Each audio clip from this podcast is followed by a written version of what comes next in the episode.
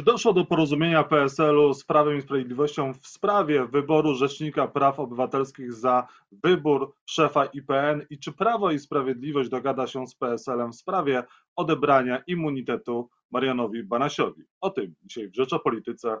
Jacek Nizinkiewicz, zapraszam.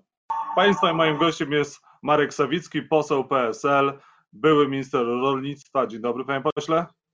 Dzień dobry panu, dzień dobry państwu. PSL będzie głosował za odebraniem immunitetu Marianowi Banasiowi, Tego jeszcze nie wiem. a pan będzie głosował jak?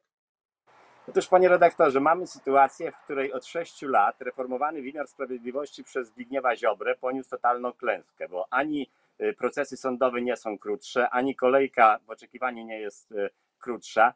Prokuratura też praktycznie nie działa, więc widać wyraźnie, że nie tylko w kraju jesteśmy niezadowoleni z reformy wymiaru sprawiedliwości, ale także niezadowolona jest ostatnio Bruksela, bo przecież dwa orzeczenia i Trybunału Sprawiedliwości, i Trybunału Praw Człowieka jasno pokazują, że ta reforma, którą przeprowadził Zbigniew Ziobro, jest de facto e, zmarnowaniem czasu. Natomiast co jest ciekawe, otóż ten niefunkcjonujący, niefunkcjonalny Zbigniew Ziobro jednak umiał zainstalować w Ministerstwie Finansów, jeśli doniesienia dzisiejszej jego prokuratury są prawdziwe, e, mafię e, Banasiów, która rzeczywiście pokonała mafię VAT-owską i i, i, państwo, i rząd uzyskali z tego tytułu ogromne wpływy, więc żeby zwalczać mafię, w ministerstwie instaluje się inną mafię, jak twierdzi Zbigniew Ziobro i ma się sukcesy. Natomiast obywatele z tego naprawdę nie mają nic, bo wymiar sprawiedliwości jest gorszy niż 6 lat temu.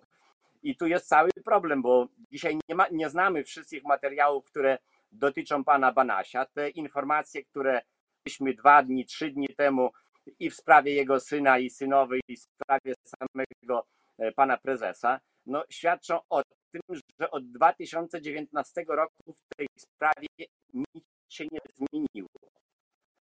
Te same informacje przed powołaniem pana Banasia na prezesa.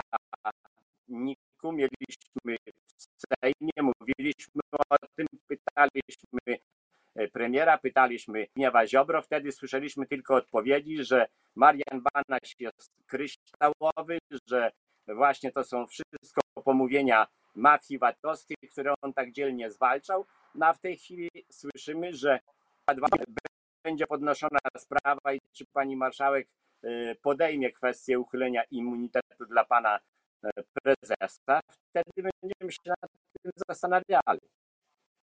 No ale pan sugerował y, w Polsacie, że zagłosuje za odebraniem immunitetu Banasiowi.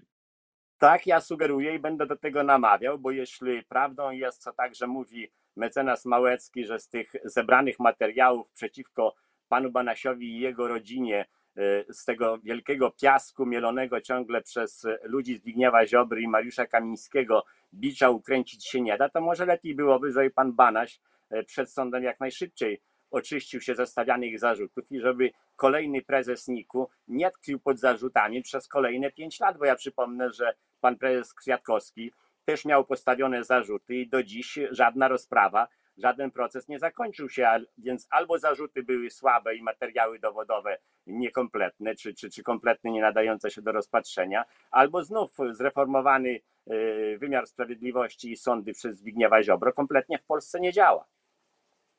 Mm, Marian Banaś powinien być szefem NIK?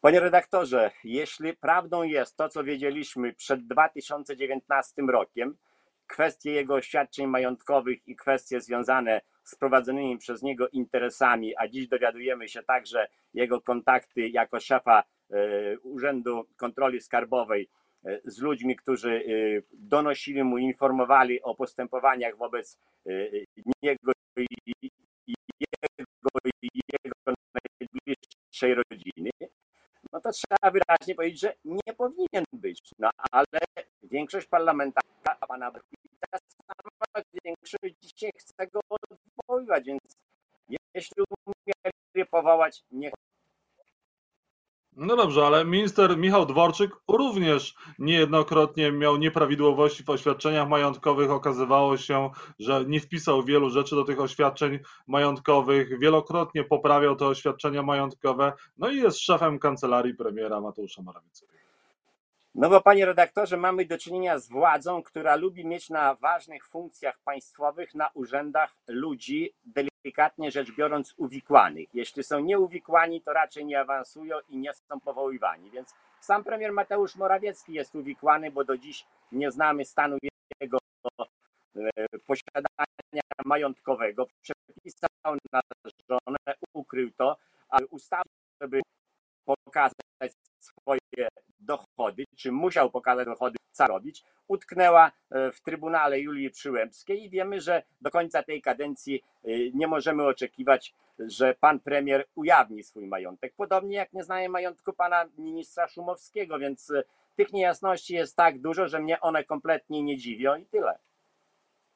Czy, dla jasności sytuacji w takim razie, czy PSL dogadał się z Prawem i Sprawiedliwością, my poprzemy y, kandydata waszego na szefa IPN, a wy poprzecie naszego kandydata na Rzecznika Praw Obywatelskich, no i słowo ciałem się stało? Panie redaktorze, te insynuacje trwają już dwa miesiące i one są po prostu podłe i nieuzasadnione, dlatego że o jakimś dogadaniu z Prawem i Sprawiedliwością mówił oczywiście wicepremier Jarosław Rzecznika Praw Obywatelskich, którego po pięciu podejściach za szóstym razem ani opozycja, ani rządzący odrzucić nie mogli. I stąd jest ten sukces, więc y, staramy się dawać do polityki takie propozycje, które połączą, a nie które będą ciągle kopały rowy i dzieliły. Mhm. E, pan jako były minister rolnictwa patrzy na politykę Prawa i Sprawiedliwości na wsi, jak również patrzy na to, na rosnącą chyba w siłę e, agrounię i co pan myśli? E, uda się agrounii poniekąd odbić elektorat wiejski Prawo i Sprawiedliwości?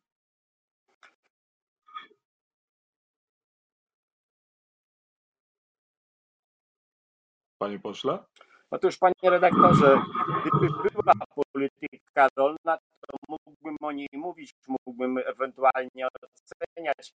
My mamy do czynienia z sytuacją, kiedy co najmniej od sześciu lat nie ma żadnej polityki rolnej w Polsce i, i to jest problem. Natomiast e, kim jest pan Kołodziejczak, nie wiem. Mnie zastanawiają teraz protesty które organizuje razem z rybakami rekreacyjnymi na Pomorzu. Otóż ja tych rybaków rekreacyjnych z Pomorza miałem na Komisji y, Gospodarki Morskiej i Żeglugi Śródlądowej w środę, później w czwartek, które spraw rekreacyjnych, bo rząd polski zobowiązał się w Brukseli, że y, po zakazie łowienia wypłaci takie rekompensaty, to wypłacono połowie, drugiej połowie nie wypłacono, to jakby rzeczywiście chciano w tym momencie e, budować pana Kołodziejczaka. Prawo i Sprawiedliwości pewnie wydaje się, że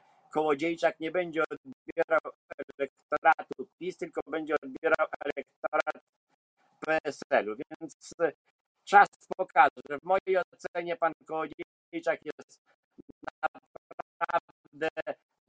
sowicie karmiony i kontrolowany przez e, dzisiejszą mała wyborcza, która e, progu nie przekroczy, ale rzeczywiście e, innym środowiskom politycznym zmniejszy szanse czy zmniejszy liczbę głosów. A kiedy będzie wybór nowego prezesa PSL? Na kongresie, na kongresie i mam nadzieję, że ten kongres na przełomie października, listopada odbędzie się. W tej chwili trwają zjazdy powiatowe już są wyznaczone terminy, wszystkich z, zjazdów e, wojewódzkich, więc po zjazdach wojewódzkich będą wybrani delegaci, będą wybrane władze wojewódzkie, powiatowe i gminne. No i w tej chwili czekamy i będziemy przygotowywali się do kongresu. Panie pośle, i na koniec, czy rząd ma problem e, na to, jak zachęcić Polaków e, do szczepień, bo widzimy też, że antyszczepionkowcy bardzo rosną w siłę, są napady, ataki e, chociażby punktów szczepień w Grodzisku Mazowieckim. Pytanie, co rząd może zrobić w tej kwestii? Otóż, panie redaktorze, niestety ten rząd mruga jednym okiem do środowisk antyszczepionkowych, do środowisk konfederacyjnych, do środowisk wolnościowych i oczywiście na samym początku pandemii, także w trakcie trwania, niektórzy wiceministrowie nawet demonstrowali taki pogląd i takie stanowisko. To oczywiście nie sprzyja przekonaniu społeczeństwa, że szczepić się trzeba, że szczepić się musimy. Natomiast no, w tej chwili trochę zmienia się ta narracja, przynajmniej e, członków rządu, natomiast w mediach publicznych, jak nie było szerokiej kampanii, tak tej kampanii nie ma. Ważniejsza jest rocznica ślubu pana Kurskiego niż zaszczepienie kolejnych setek czy tysięcy obywateli. Może warto jednak zastanowić się nad wariantem francuskim i wprowadzić to, co we Francji wprowadził Emmanuel Macron.